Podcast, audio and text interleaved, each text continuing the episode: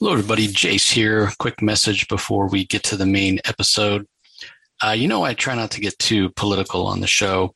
Maybe if that's something that really interests the guest, we might get into a little bit of politics, but mostly we're here to just celebrate comics. But uh, I can't ignore what's going on in the world, specifically the Russian invasion of the Ukraine. So uh, on our Twitter, pinned as the tweet, is a link to UNICEF which is an organization that focuses on uh, areas of the world where there is a lot of strife, war going on. Specifically, they try to provide clean water, medical care, and other uh, essential needs specifically for children and families. So, regardless of which side of the fence you're on, whether or not you believe that one side or the other is right or wrong, uh, we can all agree that children and their families shouldn't be suffering for the choices that their leaders are making. So, please, if you have a few dollars, uh, every little bit helps. You can go to unicef.org. That's U-N-I-C-E-F dot O-R-G and just look for the Ukraine appeal. Click there, or you can go to the Comic Source Twitter account and the link is there for you to donate. So uh, again, appreciate the support, everybody, and uh, hope you're all being safe out there.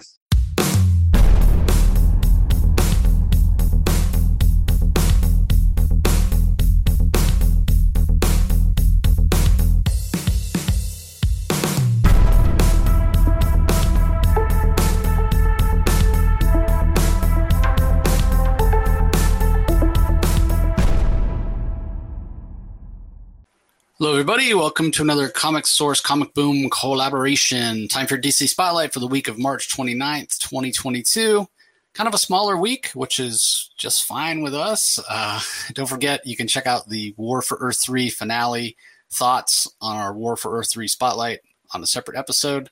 Uh, but for this one, we're going to dive into the remaining issues. I guess there's seven of them, uh, including the, the kickoff of the Shadow War.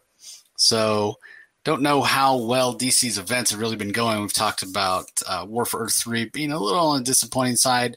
Trial of the Amazons, we're still kind of waiting for the action to start, which it, the event's half over already.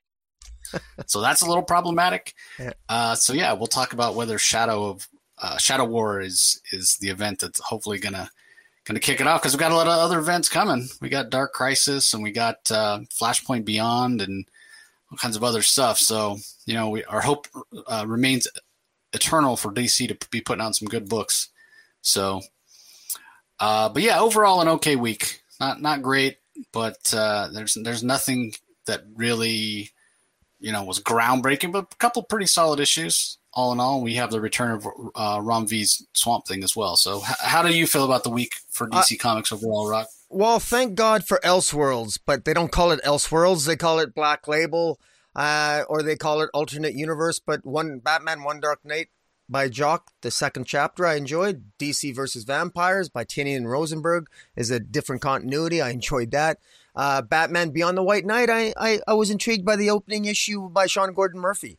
And so I I enjoyed that. And uh, and within continuity, I, eh, I'm very happy that Ram V is back on Swamp Thing for his final uh, six issues with, with that. So uh, yeah, so yeah, I'm looking forward to it. To review. All right, well, let's kick it off. Let's kick it off with Aquaman number two. Script is by Chuck Brown and Brandon Thomas. Pencils by Sami Basri. Inks are by Vicente Fuentes. Colors by Adriana Lucas. Letters by Andworld Design. Oh boy. Um, here's the thing about this Aquaman series. I I like the sort of concept of it, right? Like we've got Jackson Hyde, he's being called Aquaman. Uh, you still have Arthur Curry, he's being called Aquaman. We saw in Chuck Brown's recent uh, Black Manta series, it it almost seems like DC's trying to create an anti-hero out of Black Manta, which we can argue the merits of that, and we talked about it extensively when we covered those issues. But he, he definitely, at least for this story, going to be on at least working alongside Aquaman, Arthur Curry, if not, you know, an outright hero in terms of, uh, or on the side of angels in terms of, of what his motivations are. Um, but it does feel to some extent like we've taken a step backwards. And what I mean by that is we had a lot of growth from Jackson Hyde in the Aquaman Becoming series. And in this issue, you know, we saw at the end of last issue that the first debut issue that Arthur Curry was already working alongside Black Manta. And then Jackson shows up at this uh, aircraft hangar in Paris, France, and is surprised to see Arthur Curry working alongside Black Manta.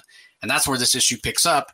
And Jackson, despite us seeing him sort of mature in that Aquaman Becoming series, uh, he goes back to being this immature, petulant, uh, unthinking character. And I get that at the end of that Aquaman Becoming series, that there were some really emotional moments, and Jackson's mo- mother currently is in some sort of coma, and she's she's hurt, and there's still issues going on between Atlantis and Xebel, which you know there always are, uh, but you know he feels sort of responsible for that with uh, the fact that it's it's sort of his family, his grandmother, his sister, who have caused a lot of the most more recent unrest and the political frictions between the two places. And he, he's got a foot in each of those worlds, both Xebel and, and Atlantis. And so he feels sort of, you know, torn between the two. So I get that he's got a lot of stuff going on, right? And that could lead to some, some angst and some, um, some emotional outbursts or whatever. But I, I, just feel like, and maybe this stems from that fantastic uh, Future State Aquaman series that we got from Brandon Thomas with art by um, Daniel Sampere, I just expect more from Jackson Hyde because we've gotten more from Jackson Hyde, and here he's he's not even likable. He comes across as a closed-minded and I don't want to I don't want to say stupid, but really unintelligent. I'll put it that way. Like, listen to Aquaman. Has has Arthur Curry, who has done nothing but welcome you with open arms to be a part of his family. Has he not earned any benefit of the doubt or any sort of trust for you? Like you see Black Manta there and you you can't even think, like you just lash out. To me, that's not mature, that's not intelligent, it's not being a very good hero. And so that that's and that happens right at the beginning of this issue. So it just sort of colored my outlook on on the rest of the issue. Um, the other part is this mystery of why Aquaman is working with, uh, or why Arthur Curry uh, is working with Black Manta.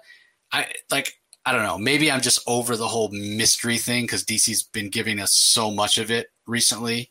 Um, not least of which, obviously, is the whole Red X thing. But everything doesn't have to be a mystery. You can just tell us up front what's going on with these, uh, you know, Atlanteans that are blowing up houses and uh, infecting people in Paris, France, and causing uh, Arthur Curry and Black Manta to work together. Just just tell us. We don't need yet another mystery that's drawn out. It's not um, it's not compelling. It's just kind of annoying at this point. Uh, maybe if you don't read everything DC, uh, it doesn't bug you. But the fact we do, the fact of the matter is, we do read everything from DC, and right. it's almost like every series there has to be some big mystery that's going on, um, and it, it just it gets old, you know. So it's okay to tell a story that doesn't have some big last issue reveal. Um, so um, I, I, still have hopes for this. Uh, it, it, just I, I, question how well these writers are working together. Um, but again, it's only the second issue, and there are some interesting themes. I love that we're getting the whole uh, Aquaman family. It's not just Arthur Curry and Jackson Hyde. We've got Garth here. Uh, we've got Mera. We've got uh, what's Dolphin? Is, it, um, is, is, is, that is that Dolphin? Is that is it's that not Dolphin? It's it's Aqualas. What's I, I want to say her name is Tila, right? Tila, Tula, right. Tula, Tula, Tula, Tula. That's what it. Tula, right? Yeah. Tula. Yeah. I was like, Teela's from He-Man. I know that's not right. Yeah, Tula. um, yeah, so she's here. We even see Doctor Shin at one point. So I, I, love that we're getting the bigger supporting cast. Uh, wouldn't have minded seeing a, an appearance by a little Andy Curry, um, which we only get in in sort of a flashback in uh, Arthur Curry's head, um, and we get Orm as well.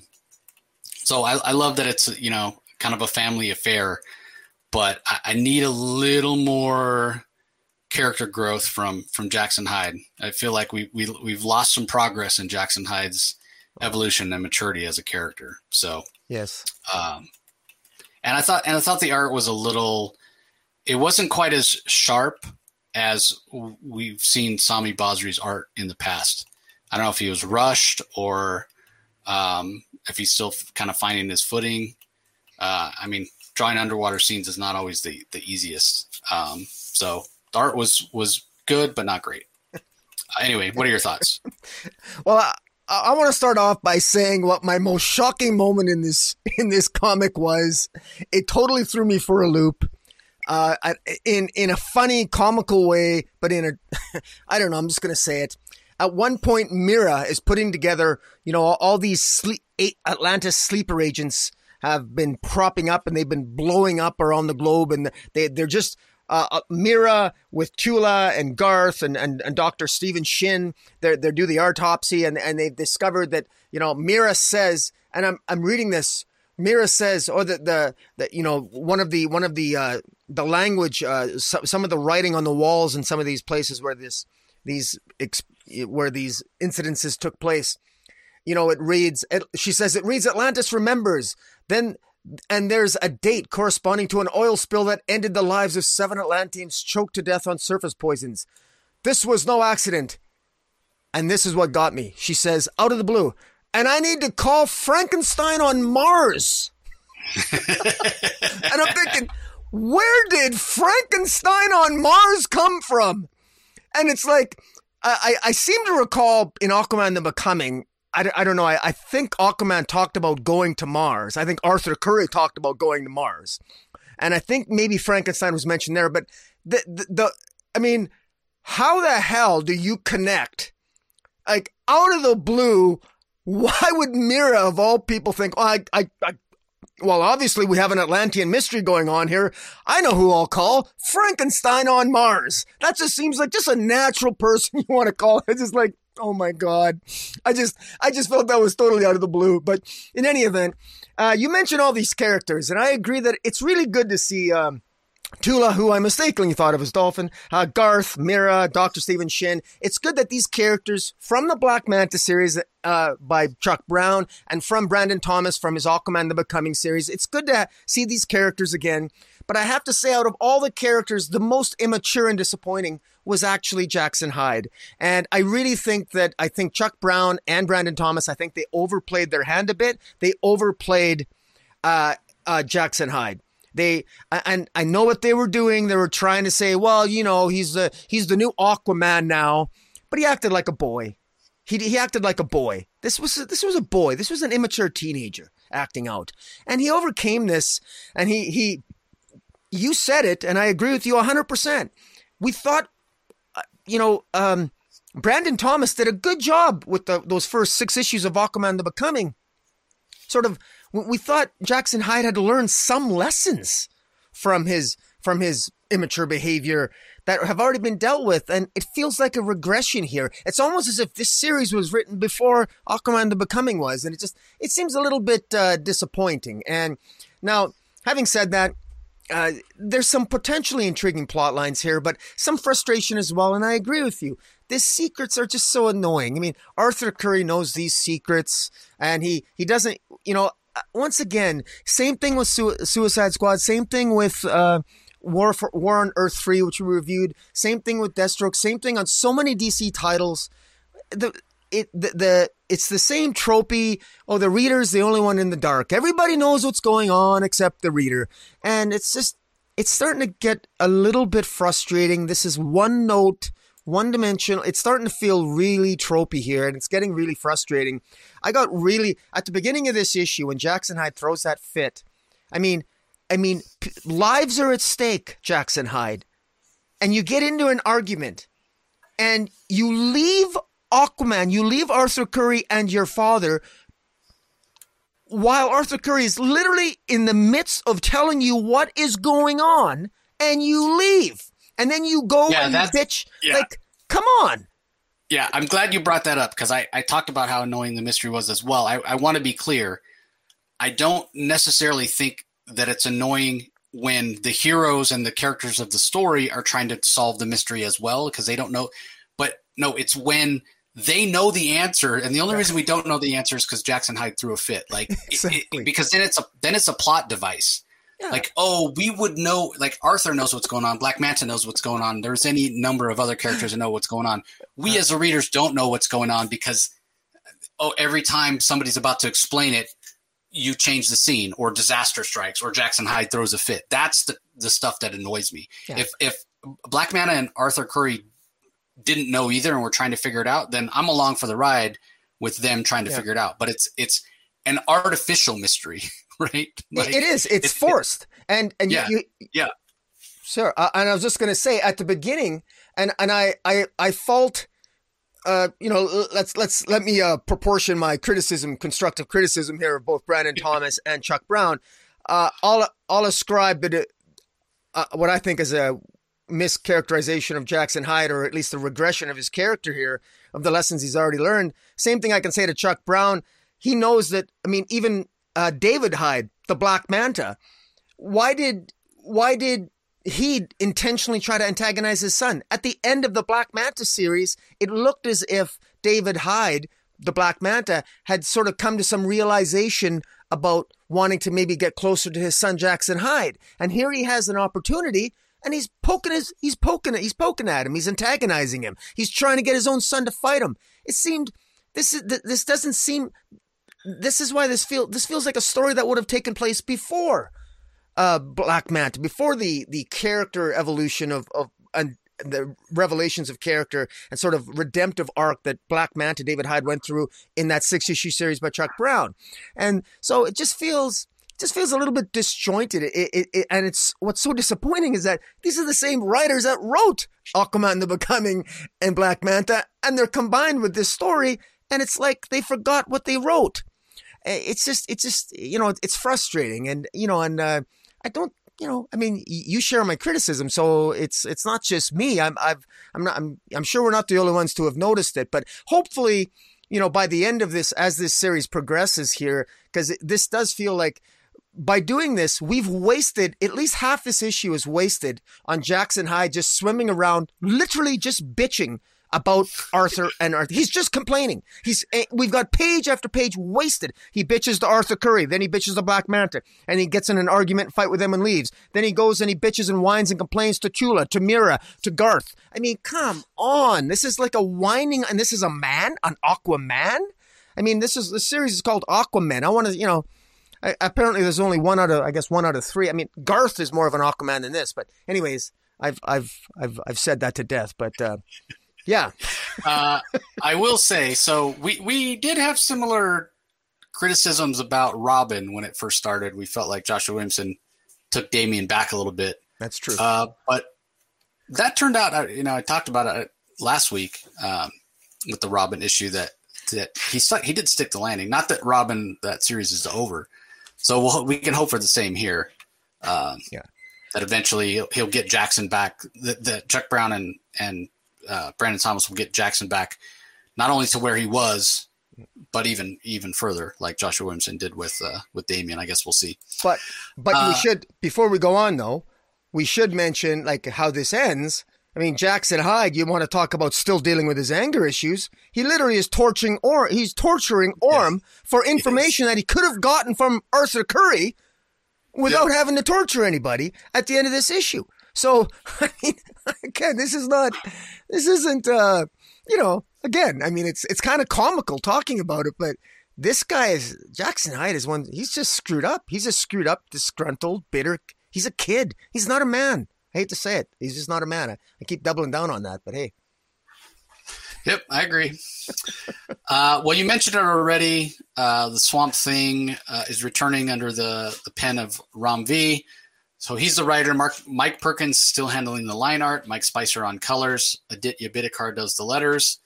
Um, this was an interesting pivot here from what we have. I mean, still telling the same story, but it, it, had a little bit of a different feel, at least for me. Uh, what did you think?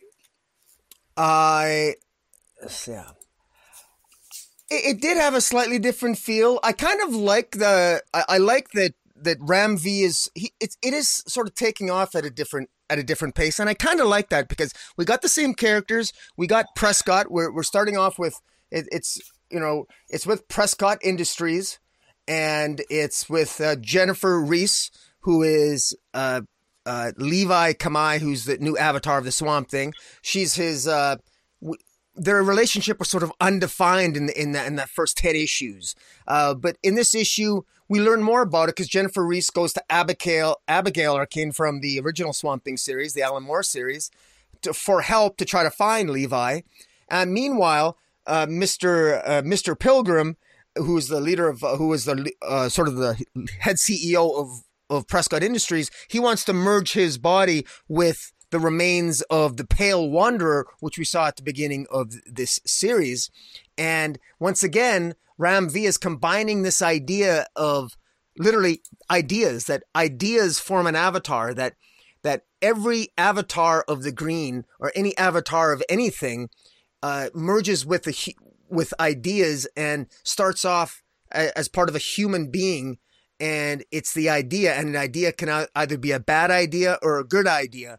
And and uh, again uh, he plays a lot with with that theme here and i think i think he does it to great effect. This issue i should say that this um this particular issue is called jericho's rose and i, I googled jericho's rose and apparently the rose of jericho it means it's a resurrection plant and it symbolizes and apparently there are many different types of plants that are considered a Jericho's rose or a rose of Jericho and they these types of plants are ones that they dry out and they, they look like they're dead but they come back to life this is apparently a thing. I'm not a botanist. I don't know. I just Googled it. And apparently it symbolizes uh, transformation, renewal, and prosperity. And so I'm, I'm assuming that that was a very deliberate and intentional choice by Ram V by calling this particular issue, this 11 issue going up to issue 16, that that that that's the symbolism there that this idea of transformation, renewal, and prosperity. That's the transformation in this issue where where uh, Mr. Pilgrim himself makes that transformation as he merges with the body. He's it, there's an there's surgery to sort of merge the body of the, in, of the pale wanderer into M- Mr. Pilgrim, and he sort of be you know, and and Doctor Woodrue, who Prescott Industries hired, he's sort of like you know orchestrating that surgery and putting that all together. Meanwhile, Abigail, I really like the what Abigail Abigail uh, initially says to Jennifer Reese, you know, I don't want to help you. I mean, I did this. I'm, I've, I've been part of the green before.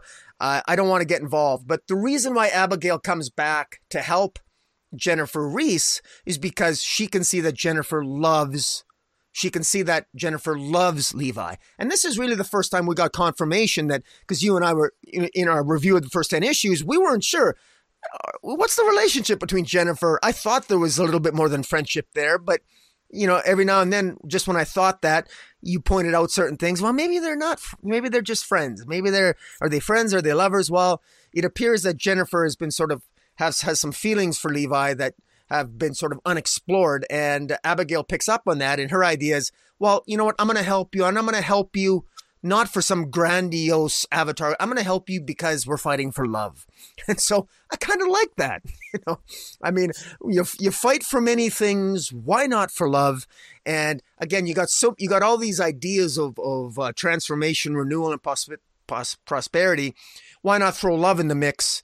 And uh, I think it works very well. There's a fantastic scene here. Mike Perkins on the art. I mean, he was just made for this series. Uh, Mike Perkins on the art, Mike Spicer on the colors. There's a great scene where you can see them merging the bodies of the of the de- de- decomposed body of the of the Pale Wanderer to Mister Pilgrim, and it's just it's just gory as hell, but it's it's it looks it's just beautiful, and the colors just it's it's sort of the covers are a little bit mooted, but in such a way that you really get a sense of the bodily decay of the pale wanderer side, and you see the you see the more healthier human side, and the merging of those two ideas, almost like the good idea and the bad idea, and you know what's going to be the end result here. I thought this was uh, well done. Uh, there's a style here that Ram V has there is a lot of exposition. I know some people aren't big fans of Ram V's. Uh, he can be exposition heavy sometimes, and there's been some exposition heavy uh, ish, individual issues of Swamp Thing, but I like it because in, in for me, I like I like metaphor, I like theme, and Ram V is really good at uh, really making those things uh, stick, making those ideas stick. So I enjoy that. I enjoy reading his exposition. There's a there's a symbol of a rose that that plays out this symbol of life and prosperity in various panels, and on some of these pages, the the bright the the coloring of Mike Spicer really just shines because you see this beautiful red rose amongst this shiny yellow and green of swamp thing. It really, really works well along with some like sparkles and the sparkle and the and, the, and just the, the, light of life itself. And knowing that there's also the, this the symbol of love itself as Abigail wants to help Jennifer find her love, Levi. And as she as she takes Jennifer into the avatar of the green, she says, "Remember, don't look for Swamp Thing, look for Levi." And so there's there's some interesting uh, there's some interesting ideas that are that are being played with, and of course the concept of an idea itself is part of the story and has been from the beginning. And so if you've been along for the ride this far, then I'm sure that well I hope your readers are enjoying that aspect of the story because quite frankly, if you haven't been enjoying the metaphor and the theme of this series, I can't imagine you've you're going to be picking up issue 11. But I, I love it. There's a reason why Ram V came back for these final six issues. I think he I think he really enjoys writing Swamp Thing, and I think many people do as well. So uh, I'm looking forward to it. And finally, at the end, we got uh, Jack Hawksmoor uh, from the Authority, a person who can talk to cities, for him to show up at the end, just as uh, just as this. I'm not even sure what the if this is I'm not sure what this villain's called now that we've merged the Pilgrim and the Pale Wanderer. If I'm not sure if this new entity has a name yet, but it's great to see uh, Jack Hawksmoor of the Authority, who can sort of he can feel and communicate with the essence of cities, and he feels that something is off about Detroit, and so there's something. There must be some kind of new avatar or rot or some something's not. The city feels something's off with the city that that Jack Hawksmoor can feel. And I got to tell you, with with Ram V playing with uh, of all people, Jack Hawksmoor, I did not see this coming, but I'm so glad to see Jack Hawksmoor. I love the authority, and hey, why not, man? We we we've got uh, uh, Philip Kennedy Johnson playing with some aspects with some characters of the authority that are more common, namely Apollo and Midnighter, but the other the other members of the new authority are different. This is classic a, a classic authority uh, authority character uh, Jack Hawksmoor. So this is this was really good to see. So I'm really I'm really intrigued to see what what role Jack Hawksmoor is going to play here and, and where where this is going forward. Ram V has promised a lot of twists and turns in these final in his final story arc. So what do you think of it? Yeah, I really enjoyed it. I, I, I enjoyed this issue more than I had in any of the previous issues in the in the um, you know the part part one, the first arc. Um, I which I don't know, you know, what does that say for my uh, feeling of Levi Kamei as Swamp Thing? Because he really doesn't show up here except in in flashback for the most part. Yeah, it's true. Yeah. Uh, he doesn't, you know, talk. we get we don't even really know what he's up to.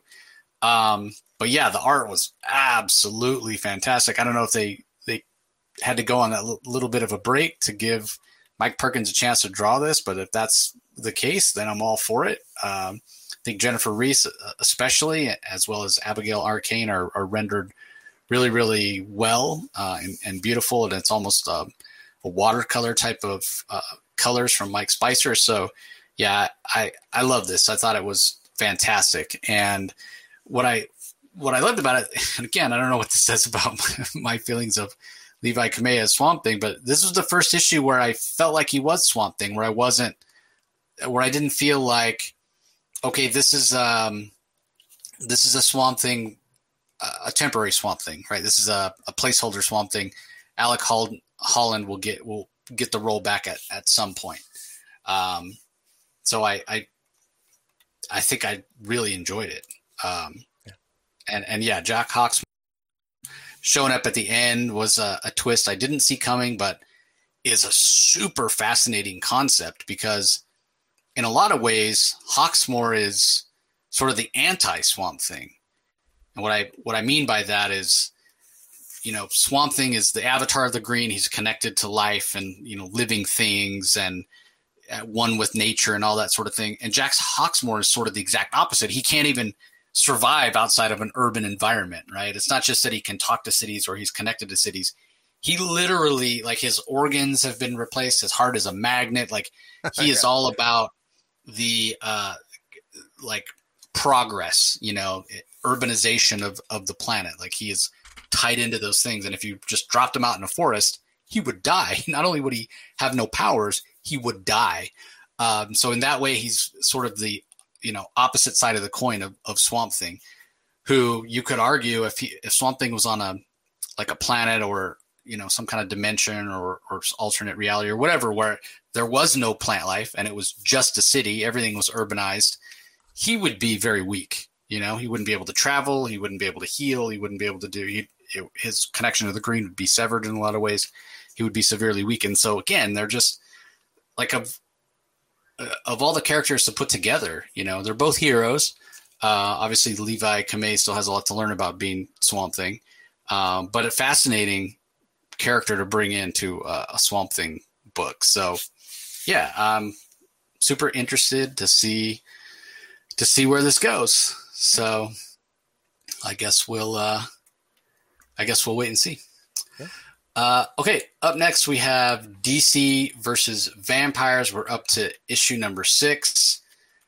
Oh boy. Um, we find out who the King of Vampires is. Is uh, we there had been hints dropped that it was the well. Let me give the credits first. Uh, written by James Tynion the fourth and Matthew Rosenberg. Art and colors by Otto Schmidt. Simone Di Meo Daniele Nicuolo and Rex Lokus. Lokus uh, mostly on the colors, although Otto Schmidt colors his own stuff, and then lettered by Tom Napolitano. I will say I wasn't a big fan of having three different people on the line work, but that's just a, a personal preference. Um, I, I, thought for the most part it, it worked. Um, but anyway, getting back to this idea of you know the hints being dropped that the Joker was the one who was king of the vampires, but we kind of already knew that that wasn't the case. And then come to find out it's it's someone within the bat family and there's an explanation for why he was able to pass the test hold a cross drink holy water that sort of thing.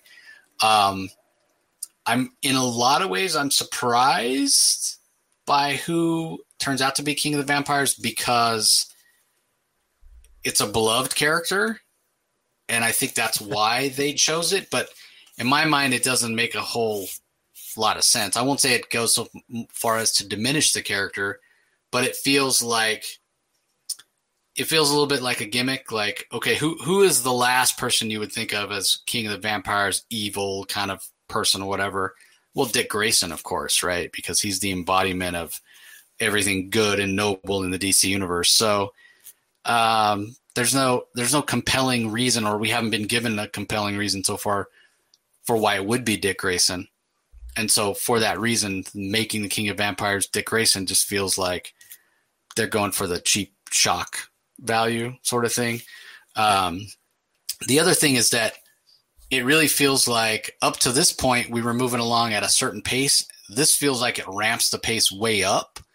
Um, I wasn't necessarily thinking we were going to get the reveal of the uh, King of the Vampires in this one. I'm not saying that we that we shouldn't have or or that they made a poor choice in terms of pacing because I don't know what the rest of the um the, the pacing for the rest of the series is going to be like yet. Maybe it's it's now all going to be much faster, but if it slows down again, I'll kind of this issue will sort of stand out as like a lot of story packed into very uh, very few pages. So it, I don't know. It just felt different uh, in terms of how much story we got, and and not only how fast the story is uh, unfolding now, but um, like kind of the consequences and the impact.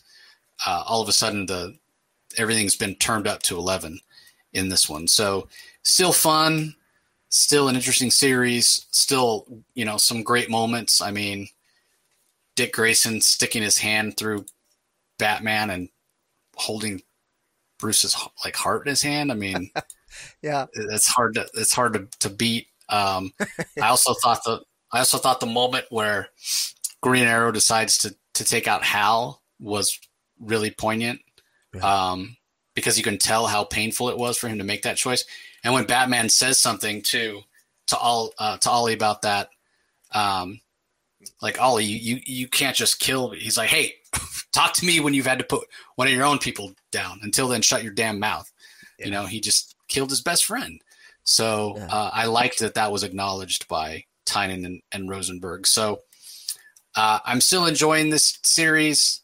I do question the choice of, of Nightwing, but it, I mean, they might make it work. We might find out how Nightwing got corrupted.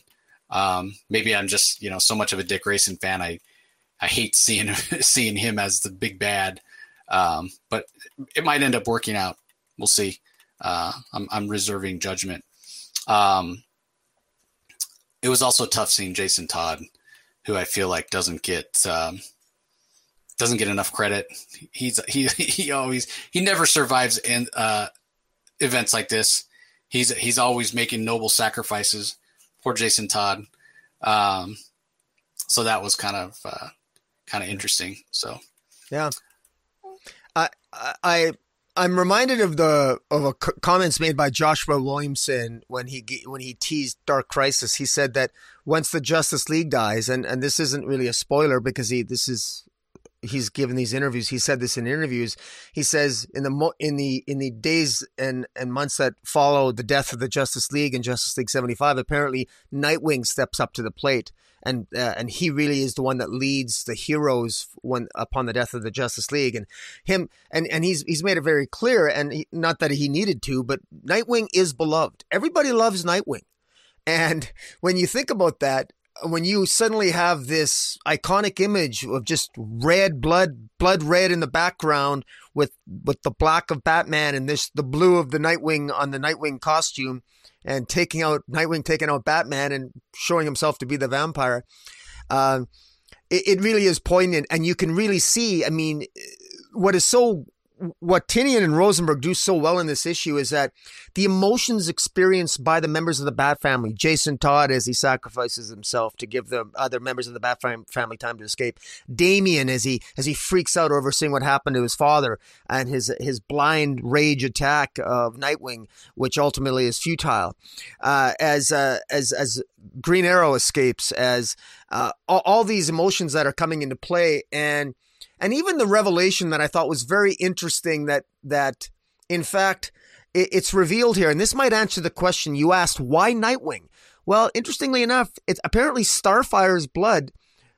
Somewhere along the line, the Queen of Vampires must have discovered a secret of Starfire's blood. That when you when you're when a vampire is exposed to Starfire's blood, they get some temporary immunity to to sunlight and to other weaknesses that vampires normally have they they overcome those weaknesses by an exposure to Starfire's blood. And so, what better way to get Starfire to get that to get Starfire's blood than to control Nightwing, who was beloved in the DC universe? So that may have played a role in their machinations. When if and so you get little hints of what may have gone on behind the scenes even prior to the opening issue. So I thought this was very well done. It's the characterization.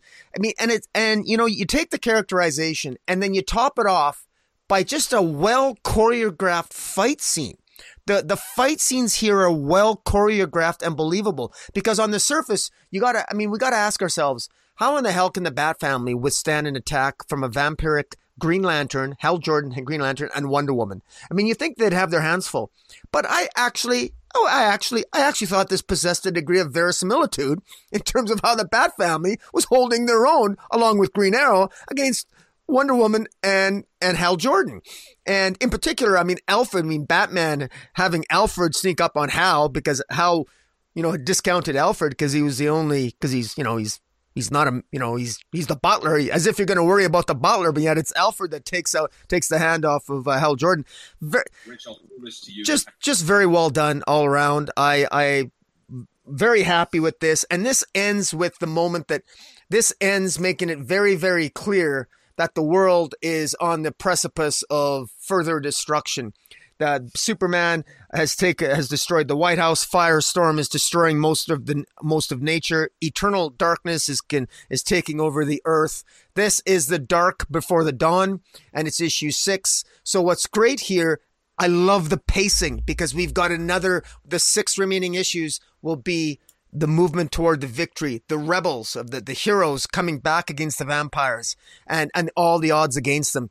I, I mean, it might sound tropey on its surface, but it's action packed and it's character based and I, I love it. And that's one of the, this is, this is taking the whole concept of a, a continuity free universe like this and when you do something masterful like this with when you take when you take characters that we know and love and you can you're free to do more with them knowing their characterizations in the mainstream universe but not be restricted by mainstream continuity and you do it right you end up with great things like injustice and great series like this so far. So i'm quite i was quite happy with this. Yeah i, I agree 100% and you know what? I, I just realized i thought it was in this one uh, this moment, but now I realize it was in Swamp Thing, uh, and I didn't mention it, and I want to I want to mention it. So there is a moment in Swamp Thing when Mister Pilgrim stands up after having been um, combined with the Pale Wanderer, and he undergoes this transformation where he kind of looks more like the Pale Wanderer. Yeah. And there's some dialogue that talks about um, the idea spreading and what have you. There's one scene that's out in space with some Green Lantern. Yes which I and thought was super interesting. And it's not a Green Lantern that I recognize because it seemed to be no. a Green Lantern with blue a blue head, blue skin on his yeah. head. So it's weird. Yeah, yeah.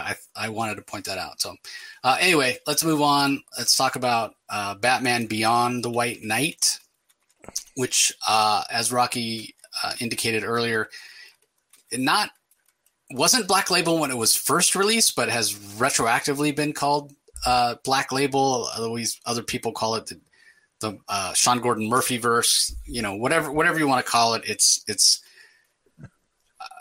White Batman White Knight was such a huge hit that DC basically told Sean Gordon Murphy, "Hey, you can do whatever you want. You can have your own universe." And he's told multiple stories in it now. We had a Harley Quinn series. Now we're getting the Batman Beyond series, uh, which I like that Batman Beyond the White Knight because it's not so far in the future, but we still see a Batman Beyond character. Um, and there's uh, hints here, which I didn't know about this one. Apparently, there's a uh, there's going to be a uh, Sean Gordon Murphy versus Red Hood series coming as well. So yeah, uh, I, is that a one shot? I think it's a one shot. Is it actually a series? Uh, I don't know. I don't know.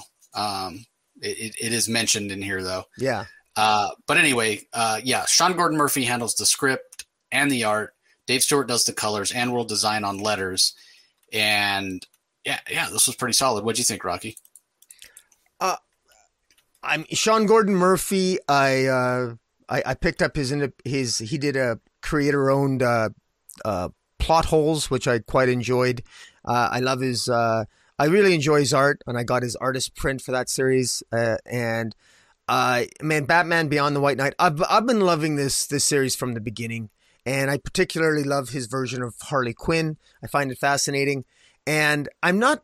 I mean, full disclosure, I'm not a I'm not a big Batman Beyond fan, but to be very blunt, this doesn't feel like Batman Beyond to me. It's just using the name Batman Beyond, and but it's using it in a far more interesting way. This is, uh, this is. I mean. this continues from the from the previous series. Batman is uh, Bruce Wayne is in prison and he's a model. Not only is Bruce Wayne a model prisoner, but he's even broken up a couple of uh, uh, prison riots, and in fact, he might get out even extra extra early because he's he's so damn good at breaking up prison riots. And and meanwhile, uh, Gotham City is, uh, uh, I think Harley is like keeping keeping things under control there. There's there's some machinations going on. Bruce Wayne tried to set up various uh, he, he tried to set up various, I guess, foundations to help Gotham and to, to help the, the, the, the the people of Gotham move forward and to help them with social programs and the like. But there's another billionaire, uh, Mr. Powers, who's who managed to manipulate and get a get in control of a lot of, of Wayne Enterprises and is using it for his using it to create more weapons and tech and taking over through the police and and the the the G, the Gotham PD and uh, Bruce Wayne knows that it's being corrupted, and so this this in, this series involves him just breaking out of prison with the help of uh, Jason Todd. Jason Todd, interestingly enough, appears to have been the first Robin, and and and you you get hints of the dysfunctional relationship between Jason Todd and Bruce Wayne, but there's there's sort of a healing of that relationship here and then it, it hints at what the history of the Robins was here. Jason Todd was the first Robin, and I think Dick Grayson was the second, if I read this correctly. And it was it was very well done here. And there's this new there's this Terry McGinnis in this in this universe that uh, ends up going into the Batcave and stealing stealing a, a, Batman armor, which uh, was apparently quite deadly, and uh, it's upon it's a Bruce Wayne upon in prison upon finding out that somebody had stolen the armor.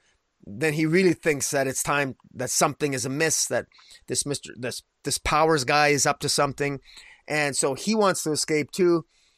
Uh, I love the characterization here. I love I love the way that with Sean Gordon Murphy, he's tying in all of his series so far because this is the this is the third, right?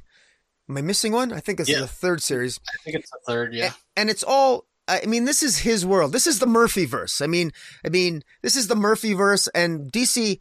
I mean, let's face it, DC right now needs. I think they need a win. I think they need a little bit of a boost because I think they're they've been down in terms of maybe some some PR and perception wise out, out there. So it's good that this comes out because you know take advantage of Sean Gordon Murphy, or I guess he he prefers to go by Sean Murphy now, and this Murphy verse I'm loving this. So many people are looking forward to this. I know a lot of a lot of guys at the comic shop. They they are detractors of DC right now, but they're they're coming back for this series because they love Sean Murphy. And so that says something. And this was a I thought this was a really good opening issue. I enjoyed this. I love an older Bruce Wayne. I just love an older, grittier Bruce Wayne.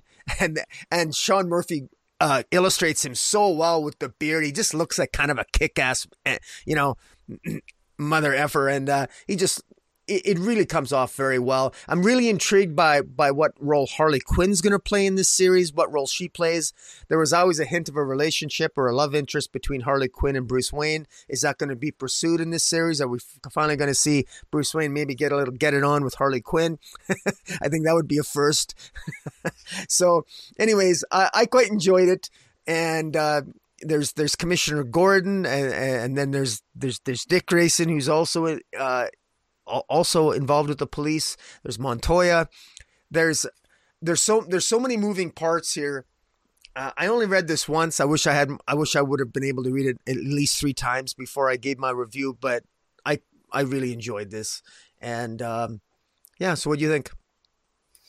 Yeah, I enjoyed it as well. I think Sean Murphy's giving a, an interesting tone, and the the changes that he makes are subtle, but it they're really fertile ground for story. Like the whole idea of Jason Todd being the first Robin, I was like, wait, did we know that previous to this? I don't remember. I don't remember reading that anything previous. And so you know, little little things like that that he throws in, where it's a change to you know the Batman mythos that we know, but it, again, it, it opens up so much possible story. And then of course, the whole reason that Batman is in uh, prison has to do with you know, you know relationship with Jack Napier and with Harley and, and everything that went wrong. And supposedly Jack Napier Joker was was dead, and then he show he shows up here.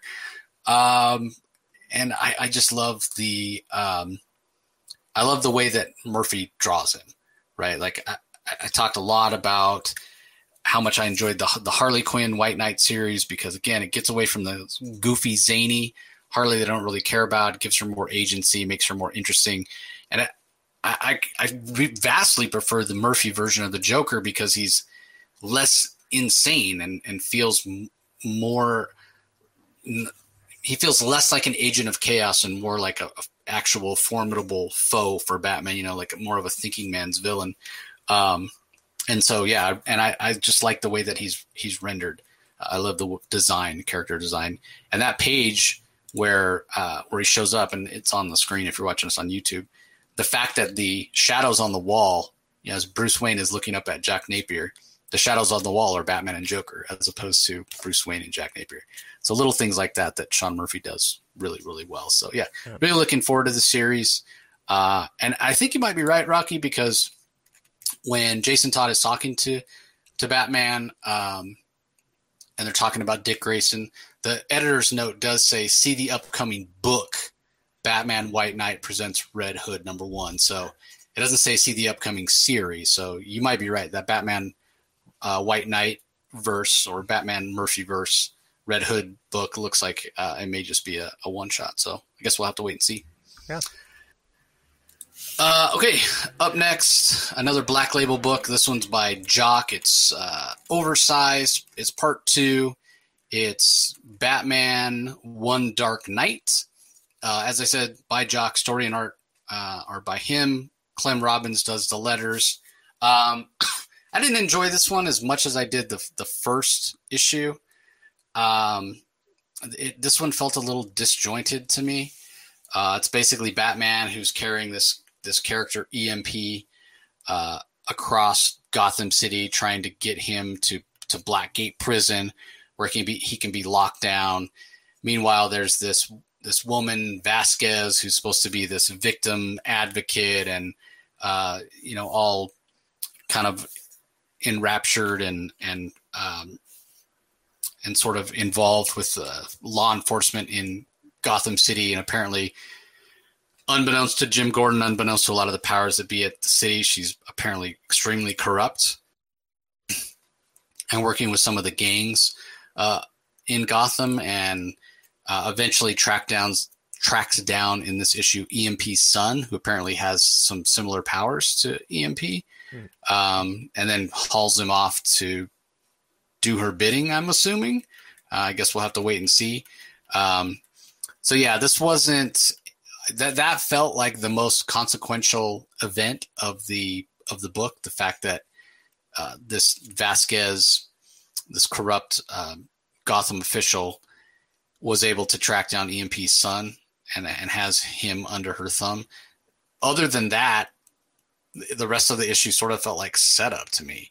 Uh, what I will say is that Jock's art is beautiful and it really is a very moody story. I mean, last issue EMP went off, right? Electromagnetic pulse, that's his his name, that's his power. And so that has knocked out a lot of the power in Gotham City. So uh, it allows Jock to be able to play with a lot of blues and grays and blacks. Uh, and he does a fantastic job with that, which gives a very moody book. Um, I also thought, and again, it feels a, just a little bit like a plot device, but hey, it works. It makes sense. The fact that there are no sources of power in Gotham City, they've all been knocked out, and EMP as a as a character, even to some extent when he's unconscious, his body's constantly craving electricity, you know, electrical activity. Um, that's what he feeds on, and so there's no other power around he's actually drawing a little bit of the uh, electrical power from Batman's brain, right? The electrical synapses, and it's causing Batman to feel like he's slow and he can't think as well, um, can't make tactical decisions as well. So, again, it's a little bit of a plot device, but it does work really, really well. It explains why these non-superpowered gangs are able to uh, kind of hang with Batman because this wouldn't have been a big deal, you know, back in say the late '80s or early '90s. But we've talked many times on this podcast um, or, or show about how they've leveled up Batman so much that he's so powerful now. You'd be like, man, what? How come Batman's having trouble taking out just these gangs, these gang members with no superpowers? So I love that Jock threw little things like that in. It works on a on a really really good level. So uh, again, didn't quite enjoy it as much as the the first issue because I I didn't feel like there was as, um, there was as much contrast between the the, the story beats. This yeah. is kind of all just pedal to the metal in a lot of ways.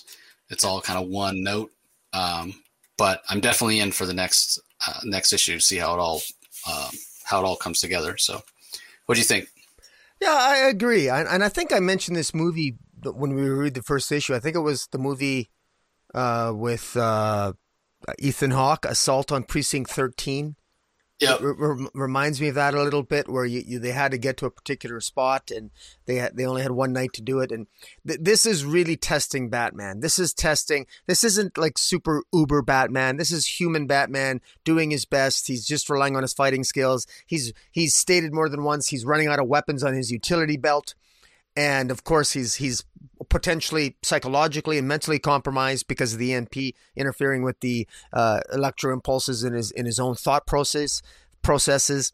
And meanwhile, you got this corrupt Vasquez uh, who is uh, who who I don't know. She I'm not entirely sure what she's got going on behind the scenes, but she's got her own machinations. She doesn't want Gordon, Commissioner Gordon, finding out what's what's what's going on, and she's trying to cover something up.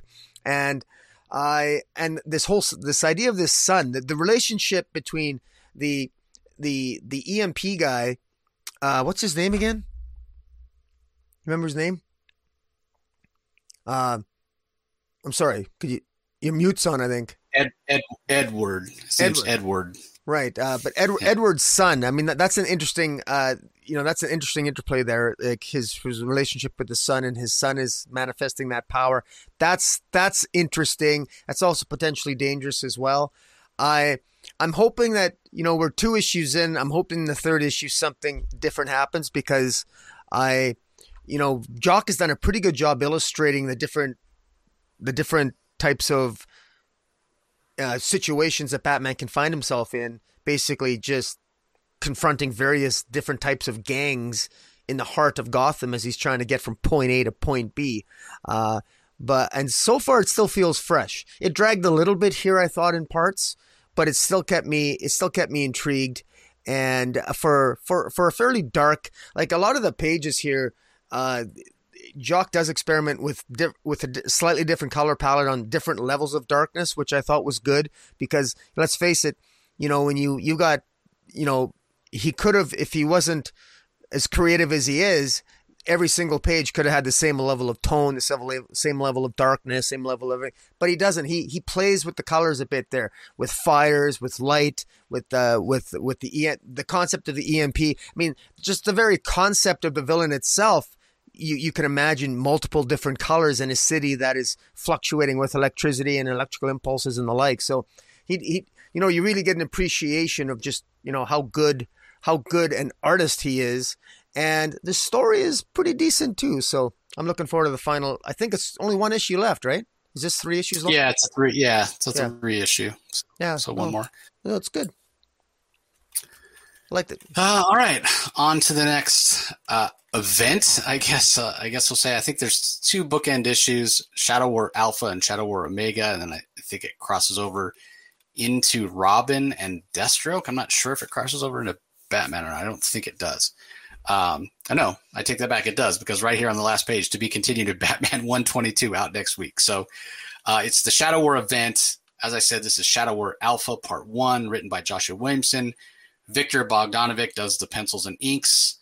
Uh, Daniel Henriques uh, contributes some inking help. Mike Spicer's on the colors. Troy Peteri is on letters.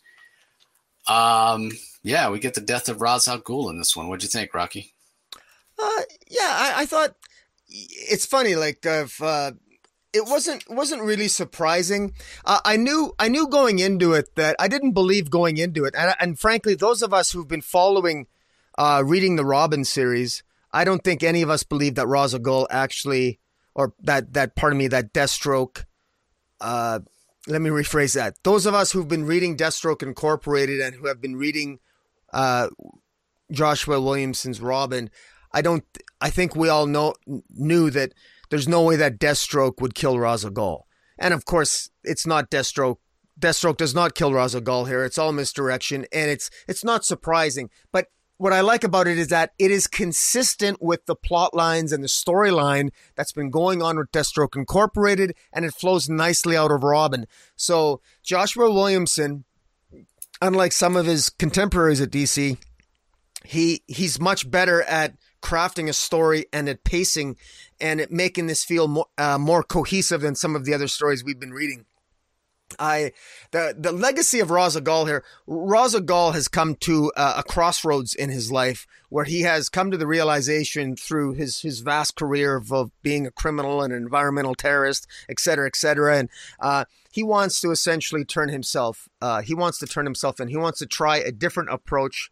And he wants to reveal some secrets to the world. He, he, he so he wants to surrender. And of course, this um, at first, of course, this shocks his daughter Talia al Ghul, saying, "Like, what are you crazy? Why? Why do you want to? Why do you want to surrender? I mean, I mean, I just, I just finished dealing with Leviathan. I've, uh, I'm, I'm a member of the Totality Justice League Totality Satellite, and I mean, I've, I've got, we've got things on the go here, and I'm, uh, you know, we just finished had this league of Le, this big league, this big tournament, and now you want to turn yourself in.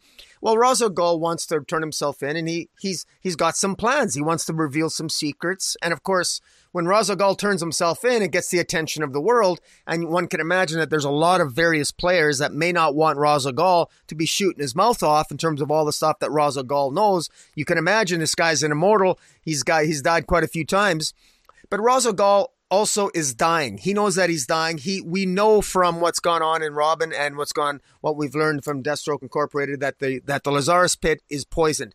And that we know from uh, from the pages of Robin that Ra's al Ghul's own mother was poisoned from the Lazarus pit over centuries of use, or perhaps overuse, or perhaps from some other machinations of a nefarious third party we have yet do not know of. The Lazarus pit seems to be poisoned, or it's it's compromised. So much so that when Talia ends up being wounded, when Ghul is seemingly assassinated by by by de- by a person that looks like Deathstroke, and Talia Ghul is wounded, Talia Ghul refuses to heal herself. She chooses not to use the Lazarus pit. Uh, she chooses not to use the Lazarus pit to heal herself because she knows that the Lazarus pit is compromised in some way, and she might, in effect, be directly uh, killing herself. So so what's interesting is upon Ghul being uh, killed, and it looks very fairly obvious that it's Deathstroke that did it. Damian freaks out. Batman, of course, uh, Batman knows that some something is amiss, something is wrong. He's not. They had a huge net. He had a Wayne Enterprise satellite checking out the whole area. How on earth could it could could I mean? You got security run by Batman. How could you get through that? Well, obviously there there was some uh, uh, there's an in-story explanation as to how that might be. There was a there was a tunnel that was used, et cetera, et cetera. Point being is that whoever did this, it likely wasn't Deathstroke, but of course, uh, Deathstroke right now is busy, as we know from Deathstroke Incorporated, he is working with, he's trying to create his own criminal empire, his secret society of supervillains, because he's preparing for the great darkness. Or he knows what's coming too. So just like Amanda Waller knows what's coming and she's taken Earth 3 off the playing field in, in War for Earth 3, Deathstroke has seen some visions of the future as well. And so part of the way Deathstroke's way of dealing with the potential future dark crisis is that he's he's dealing with the he's putting together this secret society of supervillains and and so he is actually surprised. Deathstroke is surprised that um, that you know he's a suspect for for taking out Ra's al Ghul. He's taken by surprise, but of course Talia Ghul is angry. She wants to wipe out Deathstroke. She wants to take him out uh, completely, and ultimately it ends with uh, Deathstroke being attacked, and uh, and that's really how it ends with the because Talia Ghul puts together a, a massive uh, army of of individuals who look to be quite powerful. I don't recognize the majority of these of these of this of this powerful group that Talia has put together, but it looks fairly intimidating to say the least. And they're all going to be attacking Deathstroke and taking out presumably a lot of the some of the secret society of supervillains there. And yeah, so this is action packed. This is Joshua Williamson, in my view, at his at his most fun. This was action packed and fun. I enjoyed reading this. There was, and I didn't even mention the character moments. One of the reasons you and I talked about in Robin, when Robin first started out in the early issues, we had our doubts and reservations about Williamson, but he he won us over through his good characterization of Damian. Damian evolved as a character in Robin, and he grew into an uh, a fine. You know, he seems to be actually developing into a, a more mature young man. Finally, outside of that narcissistic little prick 13 year old we began to resent and hate after a while, who was, you know, you know, toying and hiding supervillains in his basement. Uh, but here we got some really good character moments between between Damian and his uh, and Batman. There's a really gut wrenching uh, scene where where Batman has a choice. He can either save the body of Ra's al Ghul, uh, or he can save Damian. He could save Ghul's body and resurrect him in the Lazarus pit, but he would risk losing Damian, and he chose to save Damian, and, and uh, body was burned, com- was completely burned uh, to nothingness. So Ghul would appear to be absolutely dead. With you can't you can't resurrect him anymore.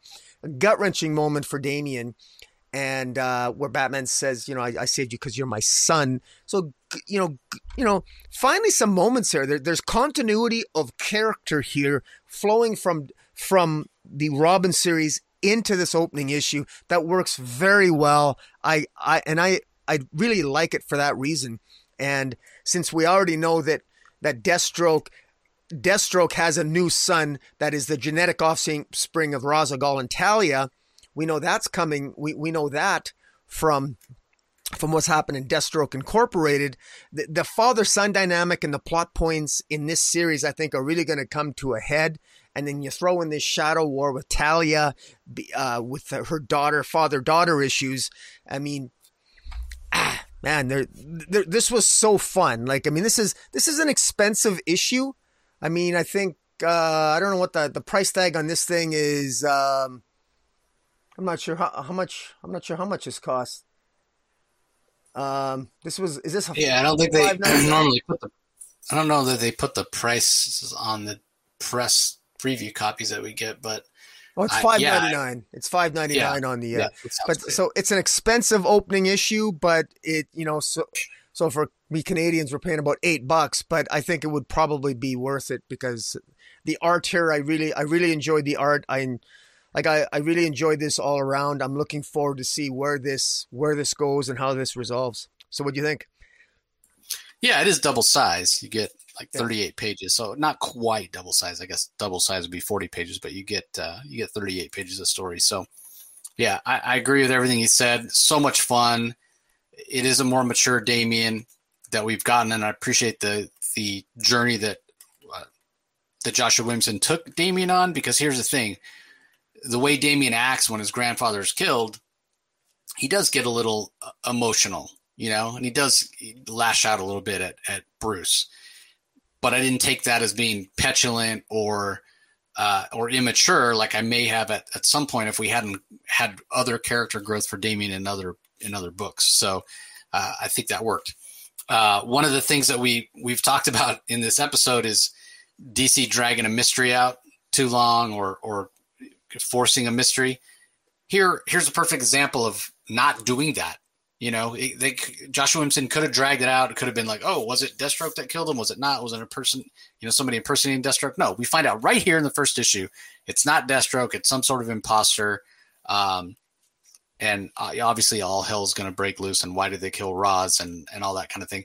Um, and I, I do now. I do have a little bit of a theory, and I don't know if I'm just kind of stuck in this in my head because over in Trial of the Amazons, my theory is that Hippolyta killed herself. Uh, I wonder if al Ghul didn't hire, or he wouldn't even have to hire, right? Because he the whole thing is he he runs a you know League of Assassins. If he didn't have one of his assassins uh, assassinate himself to to you know take himself off the playing field, and then you know supposedly blow up his body, but his body's not really blown up, and now he can try to do this new sort of behind the scenes machinations to make the world a better place that he was espousing in his in his press conference without the consequences that he might normally face being wanted and hunted as a, this known terrorist. So, yeah. purely a theory. I don't feel as strongly about it as I feel about the Hippolyta theory I have. Could be possible, but uh, but otherwise, I agree with what you said. It's a, a great start. It's a lot of fun. Um, you know, if we're talking about, and let's let's assume that Aquaman is an event. Uh, so we're talking about, you know, the, this is the final event here of the, of the, four that are going on. I mean, obviously, War for Earth three just ended. We've got Trial of the Amazons. We got Aquaman. We got uh, Shadow War.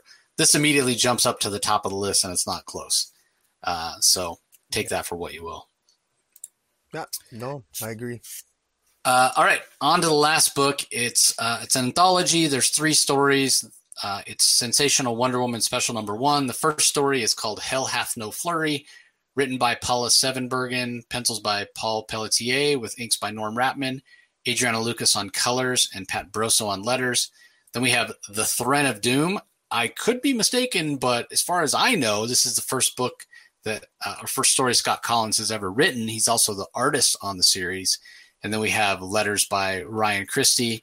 And then the last story is written by uh, Stephanie Williams. I'm sorry, Stephanie Phillips, uh, with art by Alitha Martinez. Dexter Vines and Vicente Cifuentes handle the inks. Wendy Broome and Carrie Strachan on colors with Becca Carey on letters. Um, I'll just go through them really quickly. Uh, the first one I thought was was okay. It felt kind of like a classic DC story with this uh, like snowman, frosty type villain showing up, and some kids who are doing some some cosplay contestation or whatnot, uh, dress up like a superhero day or whatever at school. Um, and so yeah, it, it you know feel good story and kind of like I said, classically DC. The second story by Kolins, I thought, and again, you know, I'm, I'm prefacing this by the guy hasn't done a lot of writing, and I think for a, an early effort, whether this is his first effort or, or, he's done very little, I think you know he he deserves um, credit for doing a relatively good job. But the pacing on it is a little wonky, and the ideas are a little out there, and even the dialogue at times feels a little stilted. So, you know, I, I you know nobody's going to be confusing this with you know the greatest written comic of all time anytime soon. That being said, I wonder why his art is so much better here than I've seen him in a long time. Like I absolutely love the art. So I don't know if it's because he's writing to his own strengths or he went and put in extra effort on the line work because he wanted to put his best foot forward for a story. Like I, I don't know, but I thought the art was was really really fantastic. Uh, but in a lot of ways, this ends up feeling a little bit like a Doctor Fate story rather than a Wonder Woman story. Yeah. Doctor Fate has as much agency and, and, as much to do with the resolution of the story as Wonder Woman. That's actually so, why I liked it. Actually, yeah, yeah, yeah. Well, I mean, which is which is interesting, but as a, yeah, as a Wonder Woman story, it just feels a, a, little bit lacking. And then my my favorite story is actually the one at the end, which is called Swapped, uh, which is no surprise because I'm a huge Stephanie Phillips fan, and Wonder Woman and this young teenage girl in a museum basically go Freaky Friday and swap bodies because of uh, a spell that Circe puts on them. And I, I really enjoyed it because what I liked about it was having Wonder Woman in that young teenage body, but still showing her wisdom and and her agency and her ability to inspire others. And then you have this teenage girl, a little reckless, a little overconfident in the body of, of Wonder Woman, um, and not realizing in a lot of ways the impact or the importance or the consequences or you know how much she's going to be relied on to really help save the day and and you know solve this not only solve the problem of their bodies being swapped but to stop circe So uh, I thought the story worked really really well and highlighted some of the things that are most interesting and most fun and most unique about Diana. And so that worked on a lot of levels. Plus, the Alitha Martinez art was was absolutely fantastic. Um, and one of the things I loved about Circe, like so often when we see Circe drawn, she she has um, like this really long flowing red hair. And I don't know, I have absolutely no idea if Alitha Martinez did this on purpose or not. But in this story, uh, Circe has short hair that's kind of longer on top. And it, you know what it reminded me of? It reminded me of Stephanie Phillips, or yeah, Stephanie Phillips haircut. like I keep getting her and Stephanie Williams uh, mixed up. But no, Stephanie Phillips. It reminds me of Stephanie Phillips haircut. So I thought that was really fantastic. I don't know if again that was done on purpose, but I thought it was a really cool, almost like Stephanie Phillips is the you know inspiration for Circe's look here, and she's the villain. So I thought that was a lot of fun. Uh, anyway, what are your thoughts on these three stories? Uh, yeah. Well, I I'm I'm a little bit torn. I I probably have to go with in terms of my favorite. I actually like the Thread of uh Thread of Doom. Uh, was my favorite story because Doctor Fate was in it, and I kind of like I've uh, I guess I credit the Justice League Dark series for I've actually been enjoying Wonder Woman as a member of Justice League Dark more so than as a member of the Justice League period or the Justice League of America.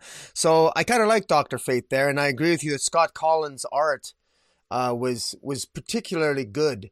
Uh, the, the level of detail that that Scott Kolins put into his story on even the most innocuous of pa- panels, the level of detail, extra effort that he put in on on the fine line work on some of almost insignificant panels. He could have gotten away with just filling it in some of the li- the the pages in with color, but he chose detailed line work showing the showing the the spells, almost like when when Doctor Strange, you know, utilizes the you know uses magic. You, see all this fancy, intricate little weaves and, and webs. You, you see that with his with Doctor Fate weaving his magic, and it's almost like he chose Doctor Fate because he could show off his artistic skill more. Like you said, he was basically writing to his own skill level, and I think I think Scott Kolins actually challenged himself artistically more so than most other writers challenge him when he draws for other writers. Uh, so I thought that was very interesting. And and and this I, actually like this Dracum character, this Godzilla like character is actually more interesting than Godzilla.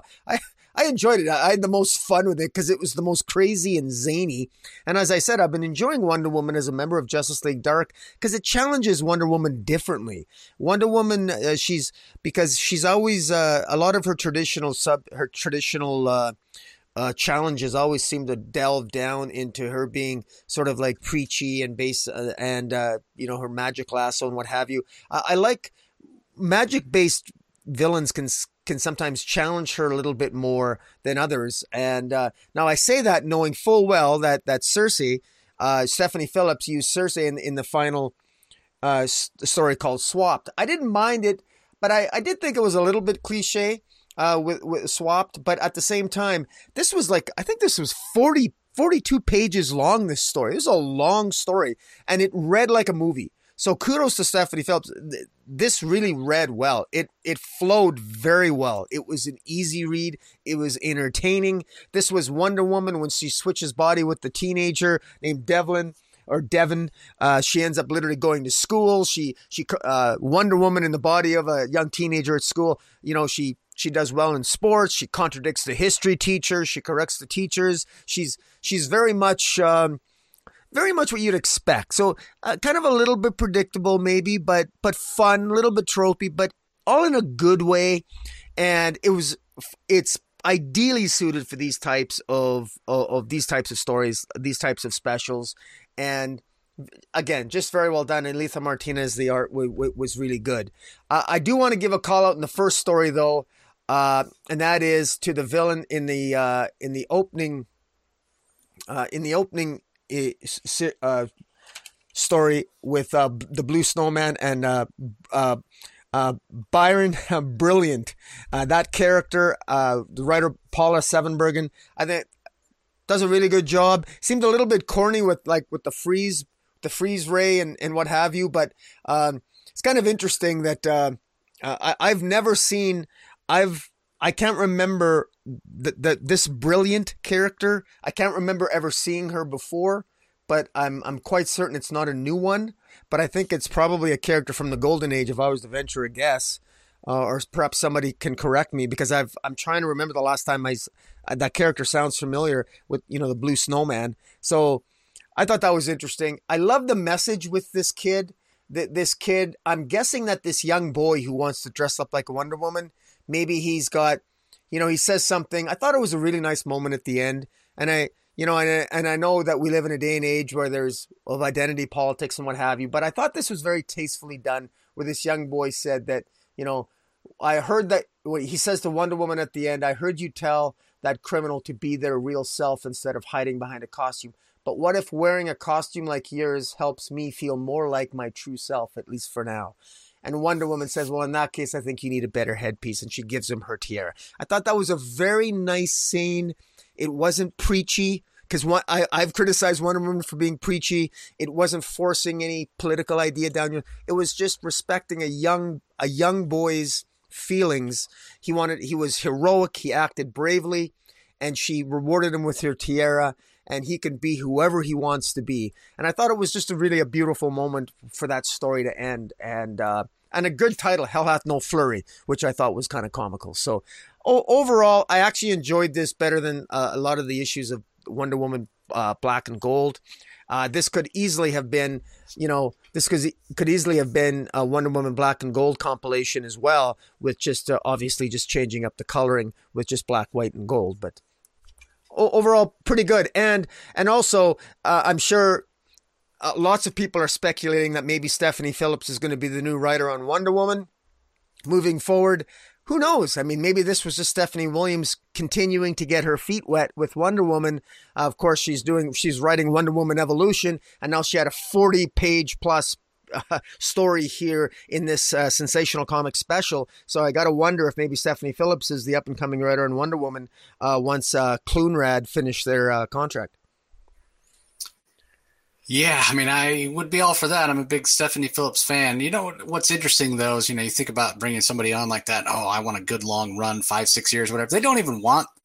It's so strange to me. You know, we used to have these classic runs. You know, you think about Peter David's run on Hulk or Chris Claremont on X Men. You know, these runs that lasted over a decade, and they're just so good. Mark Waid on Flash. You know, that wasn't a decade, but uh, Geoff Johns on Green Lantern. These were good long runs, and you just don't get that anymore. They don't they don't want that anymore. The companies mm-hmm. want you know 20, 25 issues max, and you're out the door. I don't understand that. Uh, I really don't. Like, why not have a if some if something's selling and somebody's doing a great job, why not keep them on there longer? It's it's kind of strange. So, uh, anyway, that does it for the regular issues. Everybody, there are a few collections out uh, today. So, Challenge of the Super Sons trade paperback uh, is out. That collects the recent Challenge of the Super Sons digital series. There is a DC poster portfolio uh, of Jim Lee art. This is volume two of that. And then uh, Batman the Dark Detective, volume seven, trade paperback. Uh, and this collects adventures from Batman 474 Batman Legends of the Dark Knight 27, Detective Comics 634 to 638, Detective Comics 641, Detective Comics 643, and Detective Comics Annual 4. So it's uh, it's Batman as the detective, uh, and especially that Detective Comics Annual 4 is a is a really great uh, issue. Uh, so yeah, that does it for this episode. Um, I recently got to sit down with another bucket list creator who I've wanted to to have on the show to chat for quite a while. Now he's been on the show before, but specifically to talk about the DC animated movie Constantine that he wrote. Uh, I got to interview him at um, New York Comic Con in 2018, but J.M. DeMatteis came on specifically just to uh, talk about his Ben Riley series that's going on at Marvel right now, and of course we had to touch on things like Kraven's Last Hunt and uh, Justice I, League International. That, I, I, got a full disclosure. That's one of my uh, I. That's one of my probably one of my most favorite interviews you've done in a while. I, I just loved you. You guys went off on a tangent a little bit, and you started talking about theme and uh, and uh, yeah. and, and, uh, various things. And I, I, actually enjoyed that part of the interview the most, where he sort of you, you talked about his different approaches and uh, uh, to uh, to Kraven and The Last Hunt and to Ben Riley and the motivations behind why he did and why he wrote what he did. And it was it's a very good interview. I definitely encourage people listening to uh, to check it out. Yeah, I appreciate that, Rocky. It's, it's kind of similar to the Gerry Conway interview that I did. Yeah. You know, when I talk to these older creators, they they've been around so long and they've answered those questions of, you know, the the, the common questions about their, their, seminal work so many times. It's uh, I think they like diving in a little deeper. So hopefully, uh, we were able to do that. Uh, I was supposed to have an interview with Cavan Scott, uh, but due to some scheduling issues, that has been delayed. But it will be coming up at, at some point. And he's the uh, writer so of uh, Titans United, right? He wrote that yep. series Titans United, which we enjoyed so Titan much. United, yep. And he also has a a, a, um, a series with Vault called Secret Service that we'll, we'll, talk about as well. It's got a bunch yeah. of Star Wars work. So we'll be covering all that uh, at some point in the future when he comes back on the show. And then the last thing I'll mention, another episode that came out yesterday, uh, is a, a quick conversation with a woman named Jennifer Stevens Baucom. And she is the sister of Dave Stevens, the creator of The Rocketeer. Oh, wow. Uh, and and some other uh, pulp characters, and just a fantastic artist taken uh, by cancer far, far too soon. Uh, there is a campaign running on Zoop, the crowdfunding platform right now, for a Dave uh, Stevens drawn Rocketeer puzzle, uh, and it's the the back cover of the first issue of Rocketeer. It's a very famous, uh, iconic image. It's called the bullseye image, and it's a black background, a red bullseye, and the Rocketeer standing on the edge of a roof, holding his pistol, helmet on, jetpack. Super, super amazing piece of art. It, you can get it on a puzzle. There's also a print available from the campaign and a, a shirt. And it's the shirt is black, just like wow. the background of the image. So it's all negative space, and you just get the Rocketeer standing on the edge of the building. So I encourage everybody. There's a link in the show notes for that to go to the campaign, or just go to zoop.gg uh, and you can find the campaign. Uh, the puzzle itself comes in this really awesome box that has like a like a bookcase type cover. You know, it's like opening a book that has like a magnetic flap. Uh, it's the puzzle's in a mesh bag. I'm thinking, man, I, I might get it and like put the puzzle together and have the puzzle framed, or I might just keep the puzzle in the mesh bag to put together, you know, over and over again, but then have the box on my bookshelf. Like it has a nice, like, uh, you know, the side of the box looks like a, uh, the spine of a book. So you could put it on your bookshelf or you could store stuff in there. It's like, yeah.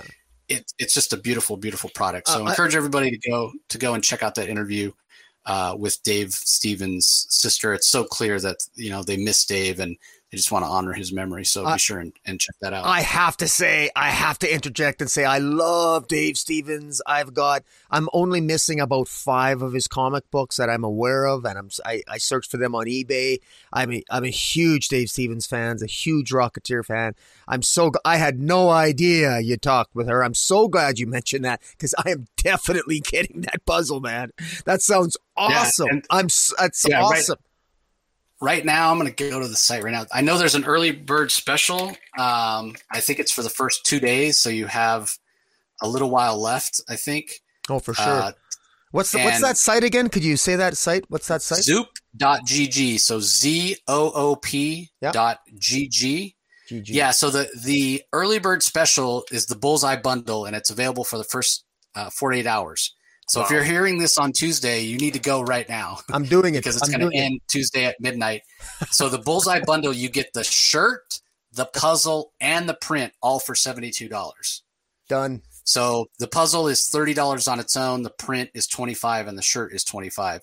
So if you get them all together, you're saving yourself eight bucks. No problem. Um, so yeah, it's uh, definitely go check it out. Yeah, go listen to the um, go listen to the interview, the chat. It's real short. I think we talked for about 15 minutes. Jennifer and I did. So, oh. uh, yeah. And then this weekend I'll be at WonderCon in Anaheim. If anybody's out there, um, I'll be tweeting throughout the show. Be sure you follow me on social media. I may have some things to give away. Um, it's been a while since I've done a WonderCon. I think the last time I did a WonderCon, I gave away a bunch of iPads. I'm not saying I'm giving away iPads this time. don't, don't, don't think that.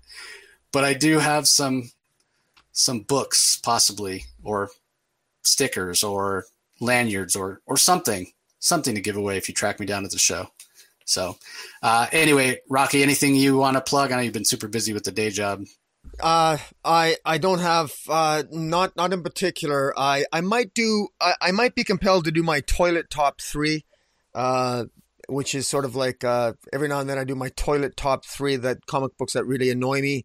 Uh, but but quite frankly, I I don't do it every week because actually I've been generally I, I only only very special comics that I particularly have a disdain for make the toilet top three. So I don't always you know, I don't do it every week, but I, I think I might be compelled to do it this week.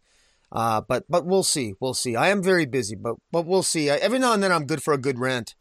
So yeah, yeah, you are for sure. Uh, well, let's end on a on a positive note. Okay. Um, what was your favorite? What was your favorite book of these? I mean, we had a there's a couple. Ah, oh, wow! at least four. At least four contenders. Swamp Thing was great. DC versus Vampires. Shadow yeah. War Alpha. Batman you know what? Beyond the White Knight. Yeah, I, I would. I would have to say for my out of continuity stories, I would have to say uh, DCV Vampires. I, I really enjoyed the, the the, the the character work that Tynion and Rosenberg did for DCV Vampires. I thought it was very good, and that revelation of night about Nightwing, I thought that was very good. And I gotta, oh man, uh, uh, probably a close second, or uh, I guess for an in continuity story. I probably would have to go with Shadow War Alpha even over Ram V Swamp Thing because I, I I'm really impressed with how Joshua Williamson, how consistent Shadow War Alpha is flowing out of Deathstroke Incorporated in Robin. I think Joshua Williamson has done a really good job. He's he's handling a he's got so many moving parts. He's like a juggler, but instead of three balls, he's got like six or seven balls going, and he's doing a fairly consistent job for DC. So I got to give him props. All right. Well, I asked you for one. You gave me two. Well, I had to cheat a little bit. I mean, I. Uh, well, no, I I'm glad you did cheat because it makes it easier for me because I was I hadn't hadn't even decided. Am I going to pick Shadow War Alpha or am I going to pick Batman Beyond the White Knight? They're both so good. Which one do they I pick? Are, Which yeah. one do I pick? I don't know. I don't know. It's like Sophie's choice. But since you went with two in continuity and out, then it makes it easy for me. In continuity, I'll go with Shadow War Alpha. Out of continuity, I'm going with Batman Beyond the White Knight. Mm, I think the, implica- the implications of Jason Todd being the first Robin fascinating. The implications of Jack Napier still being alive. Oh my God, fascinating. Bruce Wayne finally, after being the model prisoner, as you mentioned, finally breaks out. Mm-hmm. Uh, yeah, so good, so good. It, I, I have seen Sean Gordon Murphy at shows before. I've talked to him before. I've never invited him on the show. Um, I know at, at times he, he has been a controversial figure reading this Batman Beyond the White Knight, all I could think was, man, I want to get Sean Murphy on the show so bad and talk about this. So see if I can see if I can hook that up. Yeah. Uh, all right. Any last thoughts before we close it down here? No, uh, just uh, I, I, wish you uh, a lot of fun and joy at WonderCon. I was with uh, Trevor Linkevich, uh, Dark Knight Nation, when we were at uh, we were at the Toronto Comic Con. We had a great time a couple weeks ago, a fantastic time, and I hope you have a real good time at WonderCon. Yeah, I appreciate that. I'm excited to go. It's this is going to be the first you know bigger convention that I've gone to since the pandemic started. It's still not back to normal. DC's not going to. Be this is DC's home show. They're not going to be there. No Dark Horse. No IDW. Like a lot of the yeah. companies aren't ready to, to go back, and the, the press opportunities have been smaller. I still have a few press rooms to do. Um, in fact, I almost was going to ch- get a chance to interview Cheech and Chong, but it didn't work out. They have a, an original graphic novel called the, the History of Weed that's coming out later this year. It's coming out on 420 uh, next month. So how how appropriate. But anyway, yeah, I'm just looking forward to seeing a bunch of people and, and having some drinks and, and relaxing. So we'll we'll see how that plays out. Uh, anyway, we want to thank you all for joining us as always. Don't forget, hit me up if you're at WonderCon. Love to see you. Uh, and be sure you go and check out our uh, War for Earth 3 spotlight if you're wondering why you guys didn't talk about War for Earth 3 number two. It's a separate issue, uh, or separate episode, rather, separate spotlight for that. So be sure and check that out. Check out the recent interviews. Be sure you head over to YouTube and subscribe to Rocky's channel. If you're listening to the audio only, just do a search for comic space boom exclamation point on YouTube. Ring the notification bell so you know when new content comes out. Like this video, subscribe. You guys know how to do it. Uh, anyway, that's going to be it for this episode, everybody. Appreciate you joining. We'll talk to you next time. See you later. You can find the Comic Source podcast on Spotify, Apple Podcast, Stitcher, Google Play, or whichever podcasting app you prefer. Please tell all your friends about us, subscribe, and rate us. The ratings really help with our visibility and our ability to reach new listeners, especially five star reviews on Apple. Also, be sure to visit us at lrmonline.com to join the conversation, access the show notes, and discover all our other great pop culture content. If you want to email us, the email address is thecomicsourceblog at gmail.com, or you can follow us on Twitter, twitter.com forward slash the comic source. Do a search for the comic source on Facebook and Instagram to follow us on those social platforms. All three spots are great places to find out when we release new episodes as well as follow all our convention coverage. So, once again, we want to thank everyone for listening, and we'll talk to you next time.